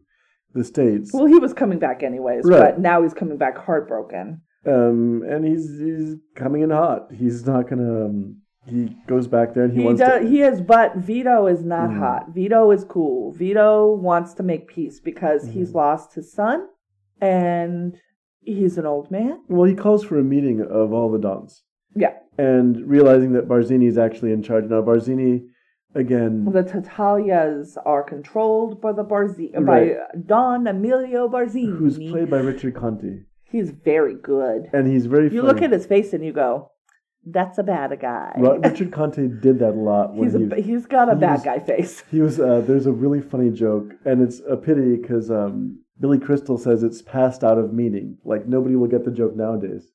But he said that one of his first routines was about having you know the Jewish kids play the Italian kids at basketball, Yeah. and he says the Italian kids had like crosses so big there were actual people on them, Oh, jeez. and their school was Our Lady of Richard Conte. Oh, interesting. And he said the joke will never play anymore. It's No, hysterical to older people who yeah. get Richard Conte. You know, no, but that's he's how sinister these people were. That's like their patron saint. So. Yeah. So Um, they come together, they have a round table, and basically he's like, I'm not going to seek the avenging of my son. mhm. You don't seek anymore. Like, nothing that we do is going to bring our kids back. Right. I will not stand in the way of the heroin business, but let's not sell to children. So that's a that's a decision that's made. Oh, this is the the piece that he makes with. Um, The five families. no, but he doesn't make it, it, it- He thinks, or he's dealing directly with uh, Tattaglia. Yes. well, And- because Tattaglia is the one that says, Right, "What are you gonna? Are you gonna come after me Right. for killing your son?" And Sonny had killed his son. Right. So that is why he did what he did. Well, that's one of the reasons he did what he did. But it's like uh, Vito is wise enough again to know that even though he's making this public peace, Barzini is the one he's supposed to be watching out for the whole time. Or Yep. And we hear him later. later now I know Barzini is in charge of this whole Mm-hmm. Right. thing. But it also that happens. There's a, a temporary piece put up. Uh, Michael begins courting Kate again. Okay. Kay, I'm sorry, who is a school teacher at this point, I believe. Yeah, she's a teacher, Uh-huh. and he goes to her. I don't know if he goes to her because he needs the cover of family. There's a good question because you at the way that He doesn't feel for her the way he felt for Apollonia. That's clear on his face and in his Right. actions. I think he cares for her, there's but it fe- she feels like coverage. part of the great part about Pacino's performance in this movie, and something that he lost later on when he's you know doing the Now shouting, screaming, hail of bullets. Pacino, Pacino. Um, he uh, he He's does. subtle in this movie, which is a thing He's that I never very knew. subtle and very crafty. Uh, yeah, you, your generation's Pacino. You didn't get that Pacino. You got the screaming Pacino, right? yeah, no. But the the this Pacino, the very crafty Pacino, what he's playing here, you're not really sure what his motivations are when he's doing anything that he does. Yeah. And so, to me, it could be a sign that he needs a wife that will help fit into the establishment. Right. But Maybe he, goes to her with, Right. and because she knows what his family does, Right. and she now knows that he's working for his family. The very first and thing he says, says- "We're going right. legitimate in five years. The first five thing he years, says in the wedding be is telling her about the big band leader that had Mm-hmm. to be threatened with death. yes, And that's the first thing out of his mouth to her about his family. yeah." So he, well, Right. that we see, That we see. and So- and the fact that she doesn't Mm. flee at that moment Right. means that she already knew. And this is something also about this film and people who like the film who talk about her innocence, and I'm never willing to buy that. I don't buy into the fact that she's innocent. I don't because think she she's knows- innocent because she knows what sh- She knows the where this life money is coming from. She does. She knows where the money's Right. coming from, and she knows the life that it's going to afford her. Right. And that's the life that she wants to have. And she's a person used to privilege. She's a person used to a certain uh, comfort, and she's going to get more than enough of that. yeah. And so she goes into it with her eyes wide open. There's Yeah. no excuses for her. Um, See also the the first lady of the United States. right. You have agency in your life. I don't feel bad for you. Yeah. You made poor choices. That's on you. Sorry, I'll get out of the po- the politics now. But yeah, no. But it feels to me that he does care for her. Um, but I don't know. I it's believe. more. I would say Uh, 70-30 coverage. I believe that he basically is buying a beard, so to speak. He's getting somebody Right. who will be publicly acceptable, But it's a person that he can. Manipulate as well. Well, no, I know. no, I feel that he can because he he did that to her before. I mean, maybe, but I also think that Mhm. she's pretty smart, so he could have conversations with her. Right. He they get along. They like to do similar things. Like on his off time, this is not a person that he would dread spending time No. with. it's but- a question of how much honest feeling does he have for That's her. what I'm saying, 70 And again, is it you wonder is he is this some sort of outreach of grief after I think that's also part of it. losing both Sonny and Apollonia? I think that's also part And now he's moved, motivated by revenge because you see he can't take a slight. He had to very personally shoot McCluskey right in the head at point blank range. Well, he didn't have injuring to, but it made the he- most sense for him to But he it. did. It's like when it came to the chance to assassinating Sollozzo. See, I think you're le- you're bringing your knowledge of the next movie No, in because I don't think that just- that is as the read that I'm getting watching one. this film now is how he doesn't seem to be able to take a slight. He takes it very personally, and we see it later with Connie's husband. It's like, but he doesn't. He's not a hothead about it. No, He well, will no, sit he will let it simmer for he a will very sit there long and time. plan for years because the next scenes that we see, he's planning an all-out war, and to the extent where he even alienates Tom Hagen. Yeah, Uh, and and we don't. This is the weird part where nebulous amounts of time has passed. right, exactly. So we see him with kids. So we're like, okay, well, those kids are like three. So about five years has passed, right? Mhm. Like those kids are seven. So 10 years have passed. The scene with the boy and the oranges is Mhm. 1955. Right. So this is early 50s. ten years that passed between the beginning of the film. But yeah, there's a he's making uh, plans. He he goes and visits Fredo, who's fallen under the influence of Moe Greene, who is a really another hothead, very much like Sonny, slapping you know Fredo around. Fredo has no idea how In to. front of Fredo's family, that Right. is ballsy, man. Right. You don't slap a, a man in front of his. no, no, father? no. Right. That doesn't seem like a thing that's going to go And over very well. I believe that he Moe Greene's sort of a stand-in for Bugsy Siegel. You know, the this sort of um, of Jewish gangsters who have built up Las uh, uh, Las Vegas before it was began to get run by mob families. Yeah, they went out, and Michael is like, uh, um, "We're buying you out," Yeah. and Moe Greene is like, "I'm like fucking hell, you are." Um, But again, Michael. and at this time, Tom has lost the position of consigliere. Right, he's, just a family attorney now. But I don't. th- Again, this is part of the manipulations because he's not really out. He's just out so he can keep an eye on what else is going on. But And I think he's also- kind of out because Mhm. you do see that scene where he's like, "Why are you? Why am I out?" Right. And he's like, You're not a wartime. You're not the one that's going to decide who gets killed next. That's not your jam. Well, he also, to some extent, wants to spare him because he says, "I don't want you to be a part of what's going to happen." yeah. And No. these long simmering plans he has. Yeah. And this is very Machiavellian. He's now moved into Oh, yeah. this. The, uh, so we go from there to 1955, as he said, Yeah. and Vito has a fatal heart attack. Yeah. He's playing with his grandson And in there's the a yard. great subtext to that scene because he's playing with his grandson. He puts an orange in his mouth and starts making scary monster faces, and the kid starts to cry, and immediately he takes it out.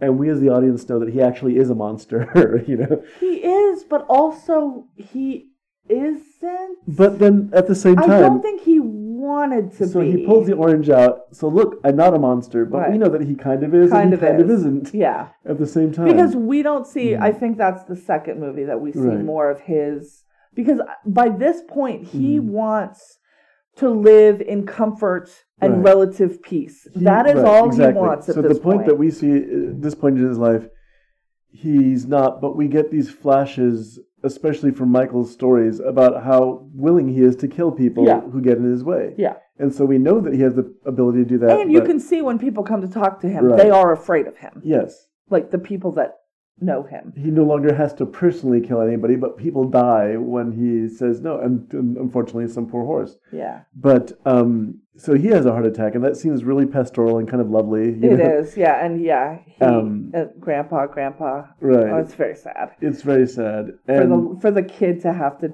do that, uh, and that's uh, Michael's son. Right. And at the funeral, we see Barzini again, and he wants to arrange a meeting, which seems really tasteless to, at the funeral, try to announce He wants to arrange a meeting, but this is Mhm. the culmination of a prior conversation that Right. Vito and Michael had had, and he said, "What? There's a mole in the organization."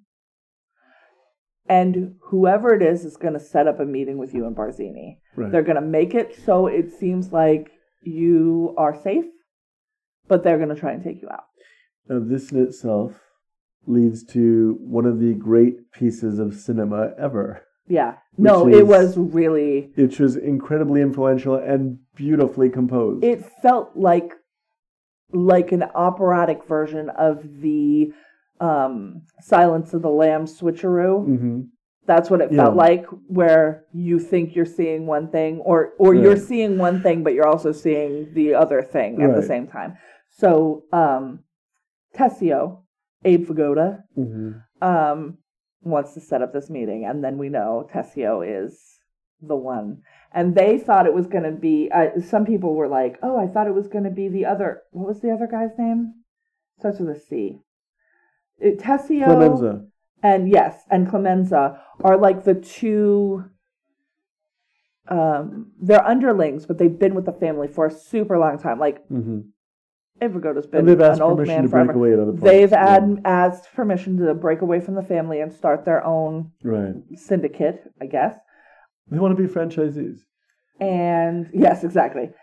And but they know when Tessio does sets goes to set the Mhm. meeting that he is the the bad guy. And at the same time, Connie has asked Michael to be the godfather of her next Right. child.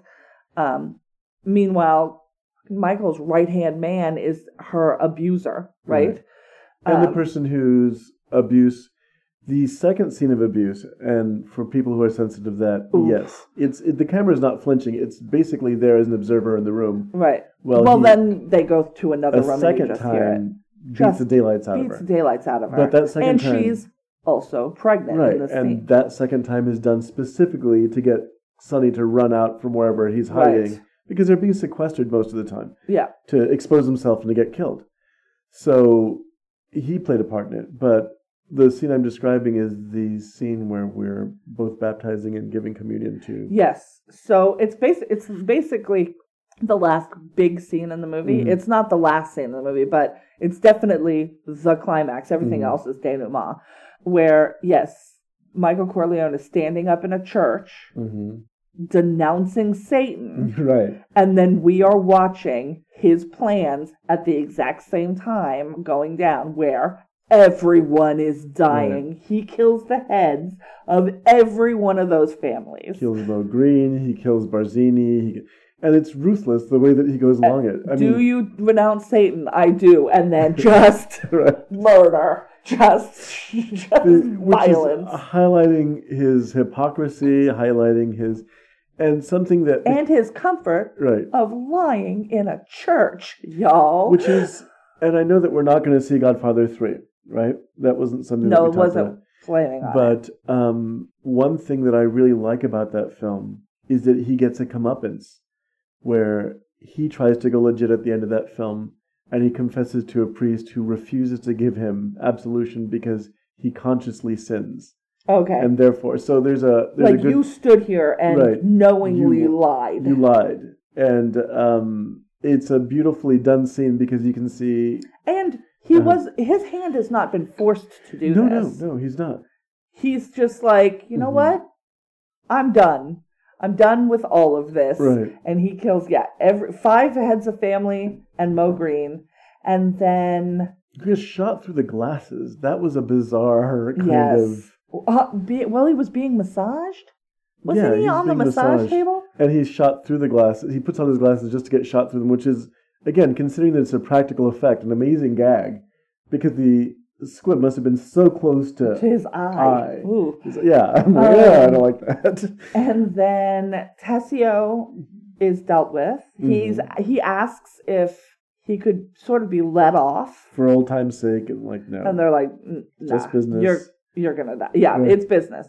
Which um, is the scene that Norm MacDonald reenacted uh, that with Oh, uh, Vigoda when he was a guest Which star. Right? and and that was another thing that we had um, uh, missed from before. While they were cleaning up after Vito was shot, Mhm.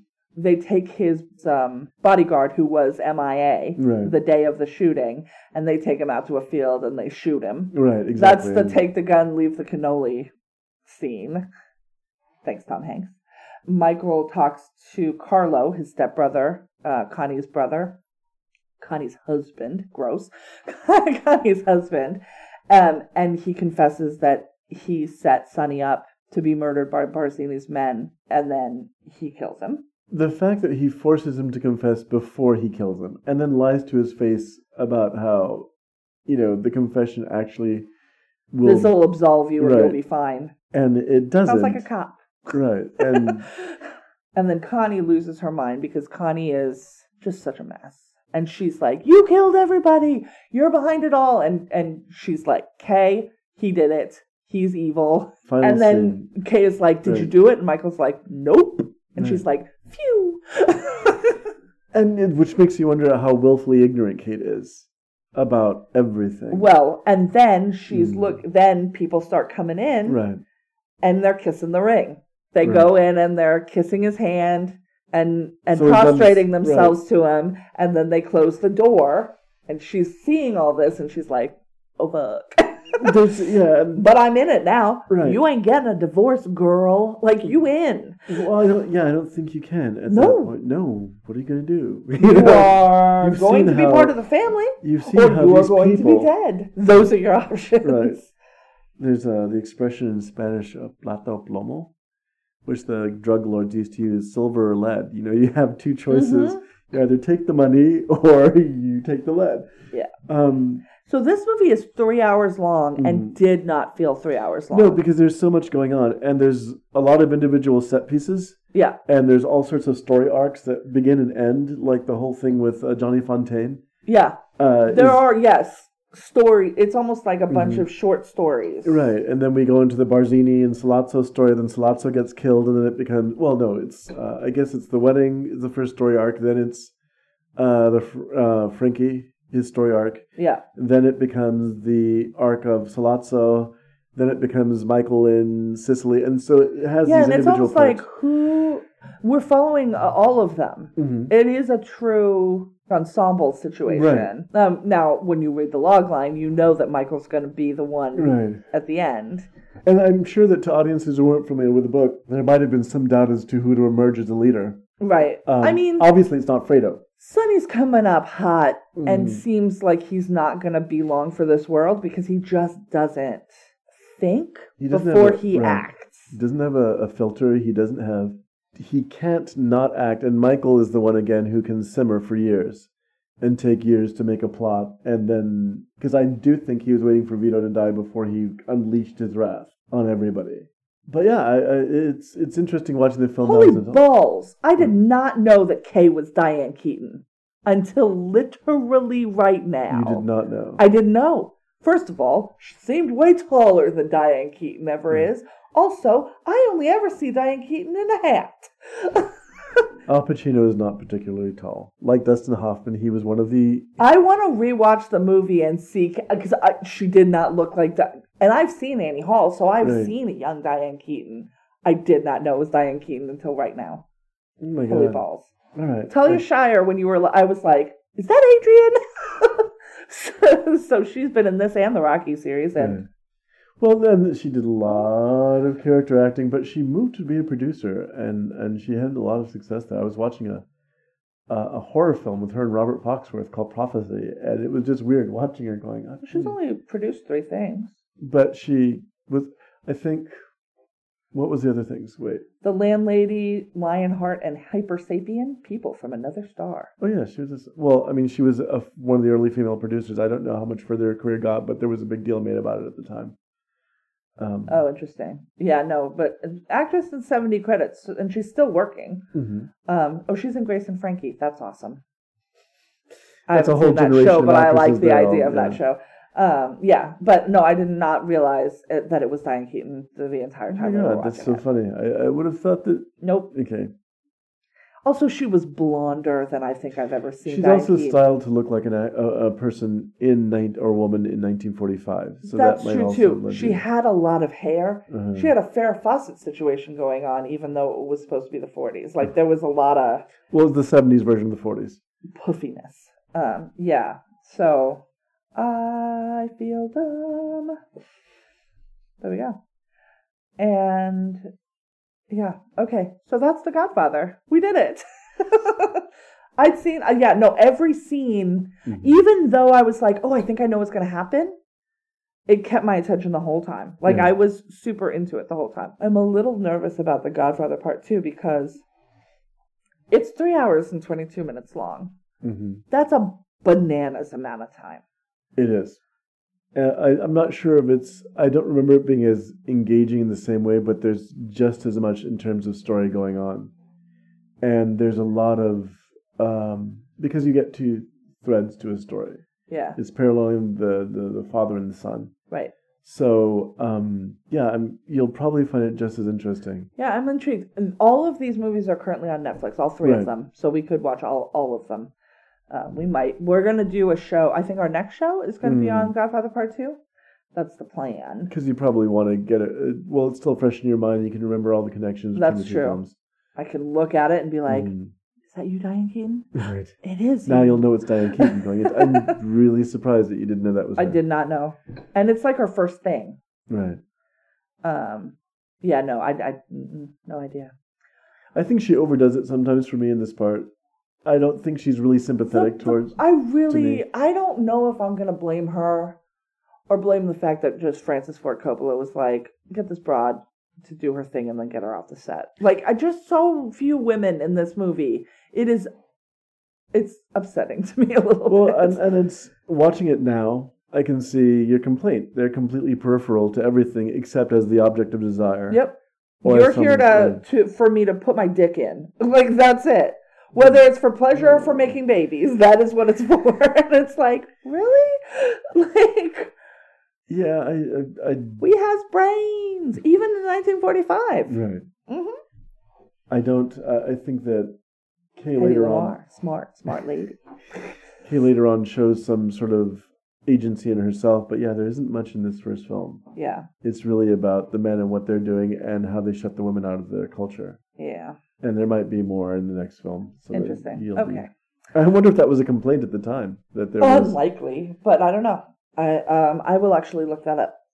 But okay, do you want to do recommendation? Sure.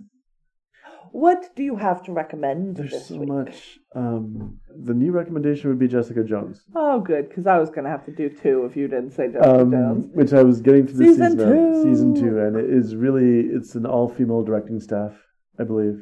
I think that's right. um, and it's interesting in watching how you're diverted.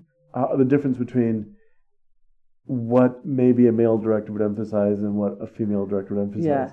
There's a love scene in the, show where you get to see instead of a lot of you know hard bodies, you just see a woman's face while she's enjoying herself. And also, at no point during that scene is someone thrown up against a wall. no, not Yay! at all. Um, which is yeah, that's one of my Even though one of them is high on a drug that would make that Right. actually a feasible Co- thing. contextually accurate. But um, no, yeah, that's always been one of my pet peeves. Why are people being slammed into walls? You know what Not I do? I do martial arts. People slam into walls, they get hurt. Yeah. that's basically what happens. I don't get it. But um, but anyhow, uh, and I'm really enjoying this season. I think the characters are interesting. It's taken an interesting twist from last season. It is, yeah. Um, and I was concerned because Kilgrave was such a good villain from Mhm. season one. David Tennant played an incredible villain. Mm-hmm. And sorry, minor spoiler alert, he does not appear in this Right. season for reasons.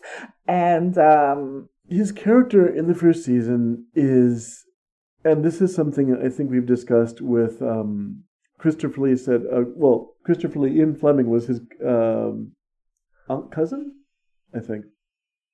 Unc cousin. Uncle, uh, was, it, was he uncle? Was he his cousin? I can't remember. no one's fact checking But you. Lee said uh, that in speaking to Ian Fleming, he goes, the, the thing about the Bond stories is really the villain. It Yeah. centers on the villain. If the villain isn't good, it won't hold yeah, together. because Bond is just, you know, he, well, he has to nothing. act he against needs to, something, yeah, yeah, right? yeah. On his own, he's Well, on his own, he's yeah, Nothing. His whole well, I wouldn't say that, but his whole purpose Mm, is he he, likes to eat a food, He likes to eat a food. He, he- and have sex with a lady. that's basically he's just a person who loves. This gives him the excuse to put his He'd be like super fat if he didn't have villains. I think that it goes beyond that. He needs to be very close to dying all the time. That's the character you get from the book. he'd probably just kill himself. He would be a like, thrill seeker. in a yeah. Right. He would be jumping off of buildings. Right, exactly. I'm like he'd be yeah, Hmm. he'd be the one that splats from um what is the diving off of the I can't remember the cliff diving. or- No. Just off of a building where you Right. like parachute off of a building. Yeah. Hey guys, don't do that. But um, and so what you get a sense is Base jumping. But Sorry, the go ahead. food and the women to Bond are kind of his way of Making this gray life less gray. well, not just that. It's also making it so that all of his experiences become intensified because he's going to. He's just made a, Yeah. a resolution that he's either going to survive or die. Or die, right. So he's not going to be the character. The, he's basically suicidal a lot of the time. Feels like, yeah. And so it really depends on the villain to carry the weight of the story. It's like, how bad is this person to where we need to send in the guy whose life is constantly in danger? Right. And so with Kilgrave, you got a person who was completely, totally, irredeemably evil. Evil, yeah. And he joins a handful of villains, I think, in the very first of the um, Dirty Harry movies. The psycho killer that Andy Robinson plays, who's No- no just contact. absolutely evil. There's no redeeming factor to him at all.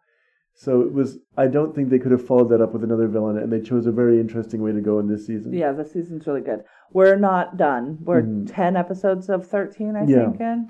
So, but yeah, it was. I'm just really but amazed. the other thing done. is, this is the first Marvel Netflix series. They're all 13 episodes long, Mhm. every one that they've done from the first Daredevil through now. There's usually a dip. There's usually a two to four episode dip. It was a little bit di- different in The Punisher, where it was just the first six episodes were a slow ramping up. Mhm.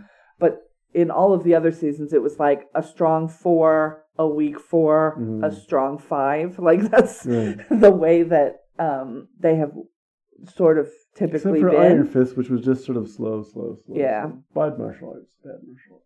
Oh, sad. But this one has been Mhm. strong. I think every episode's Yeah. been strong. So It's been strong. And there's a really strong point of view. and I, James, Yeah. um, had posted on Facebook something along the lines of, "Ah, that se- that point in the season of Jessica Jones where I fall in love with Malcolm. He's so lovable and handsome.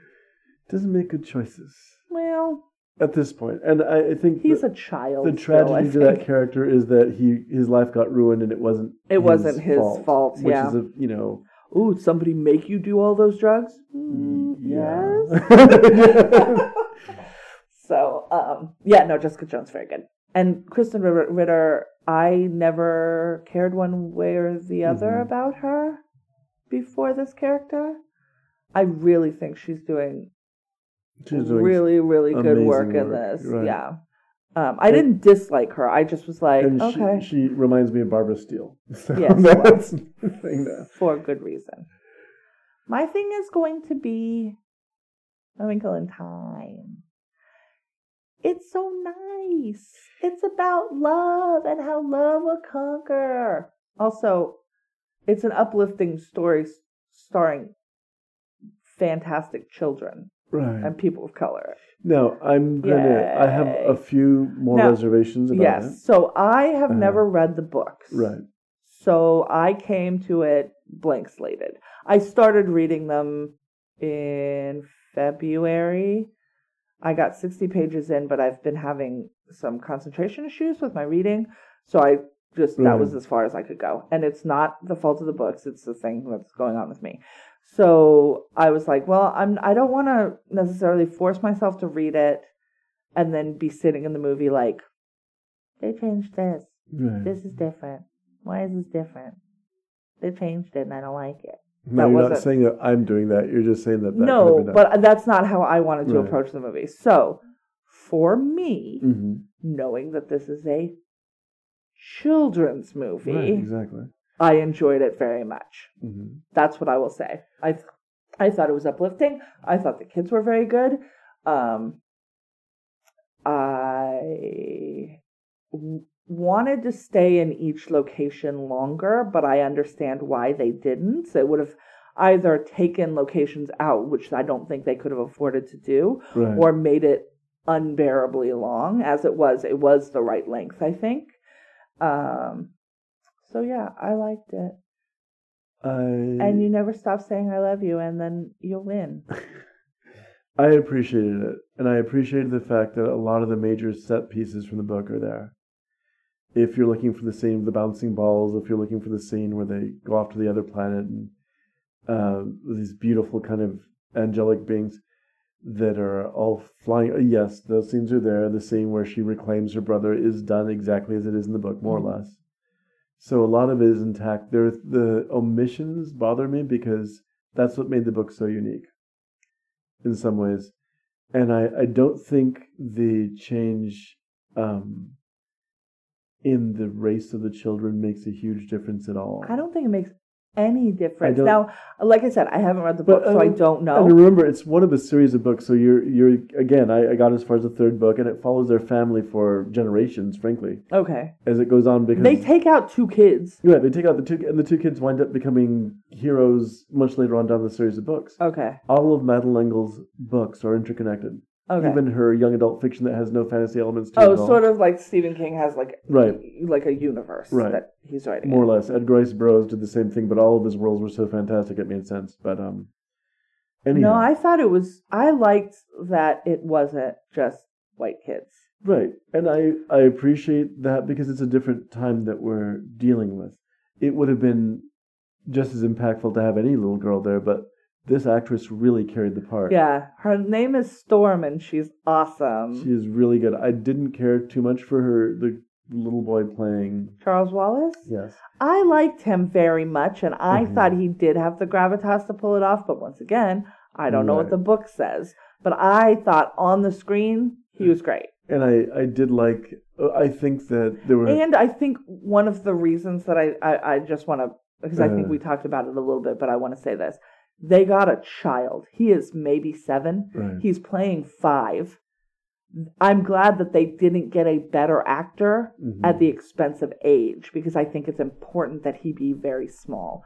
And especially because I think they changed a, in the book I believe dad's been gone for a year.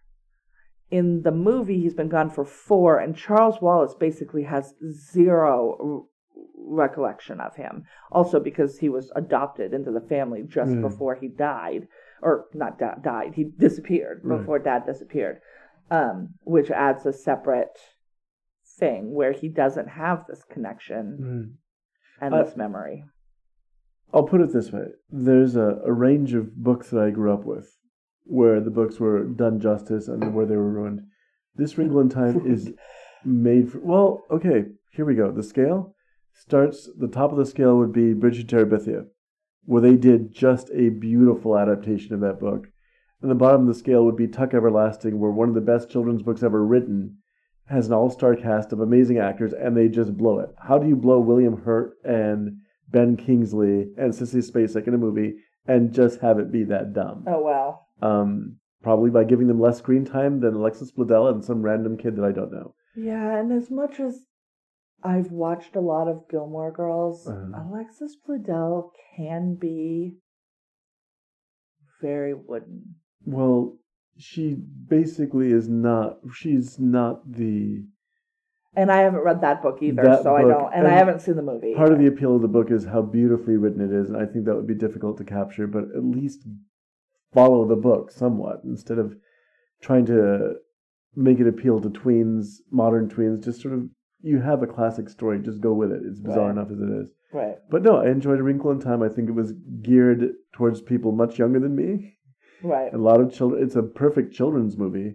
Um, I don't think it's a film that was intended for the whole family. It really is intended to carry a message to children, and that it succeeds. Yeah, and a lot of the people that were um, rating it on the poorer side Mhm. were like, it's too positive. Like it's too everything's going to be okay. It's too like, and I'm like, I think kids and also me Mhm. need that Right. sometimes. Like shit is bleak in the world.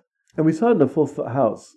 Yeah, there were a lot of people in and the there theater. was people who were, were young, people who were older, people who grew up with the book, and and I, I think it, still it, it wins on that side. I think Reese Witherspoon runs away with some of her scenes. She's really She's very, very good in it.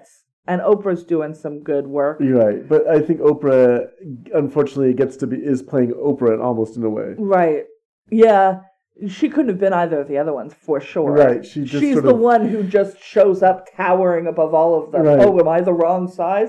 I don't know, Oprah. Are you? right, and so I think that Are um, you hurting your neck, craning it, looking down at us?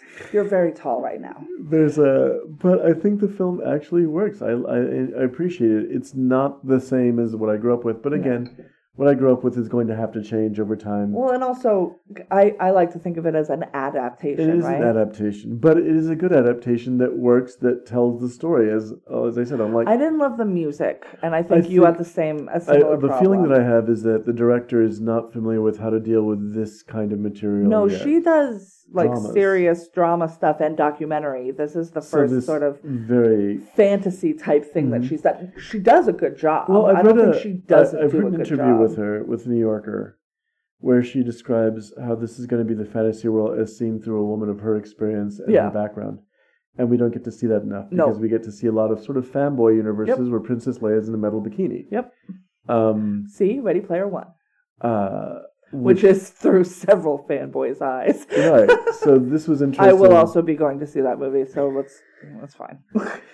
This is interesting seeing it from the point of view of a woman who didn't have the benefit of the same things or even the same background um, that I had. Because, as I mentioned Sorry, go ahead. in the book, the it, the horrible it, is represented at one point by a throbbing brain, which is a very 50s science fiction kind of trope. So that's the sort of thing that I say. Hey all, it's Amity here in the editing part of the podcast life cycle, and I'm popping in here because towards the end of our record, I was distracted by a turtle with a phone case. My distraction threw off Lemuel. Lemuel's thrown offness caused me to stress out, freak out, blow everything up, and keep us from recording the end.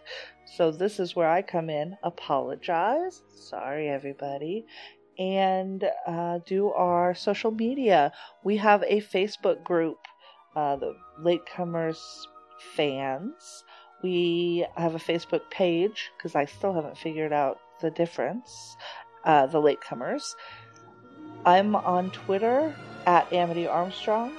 The podcast is on Twitter at LatecomersPod. I can be and we can be reached on Gmail at latecomerspod at gmail.com. I'm gonna let the love theme take us out, and I will say thank you very much for listening. Uh, we're lis- we're watching The Godfather Part Two next week, so if you're following along, that's your homework. We will be watching it on Netflix in its 3 hour and 22 minute glory. So we'll see you next week when we talk about that. And remember, better late than never. Thank you.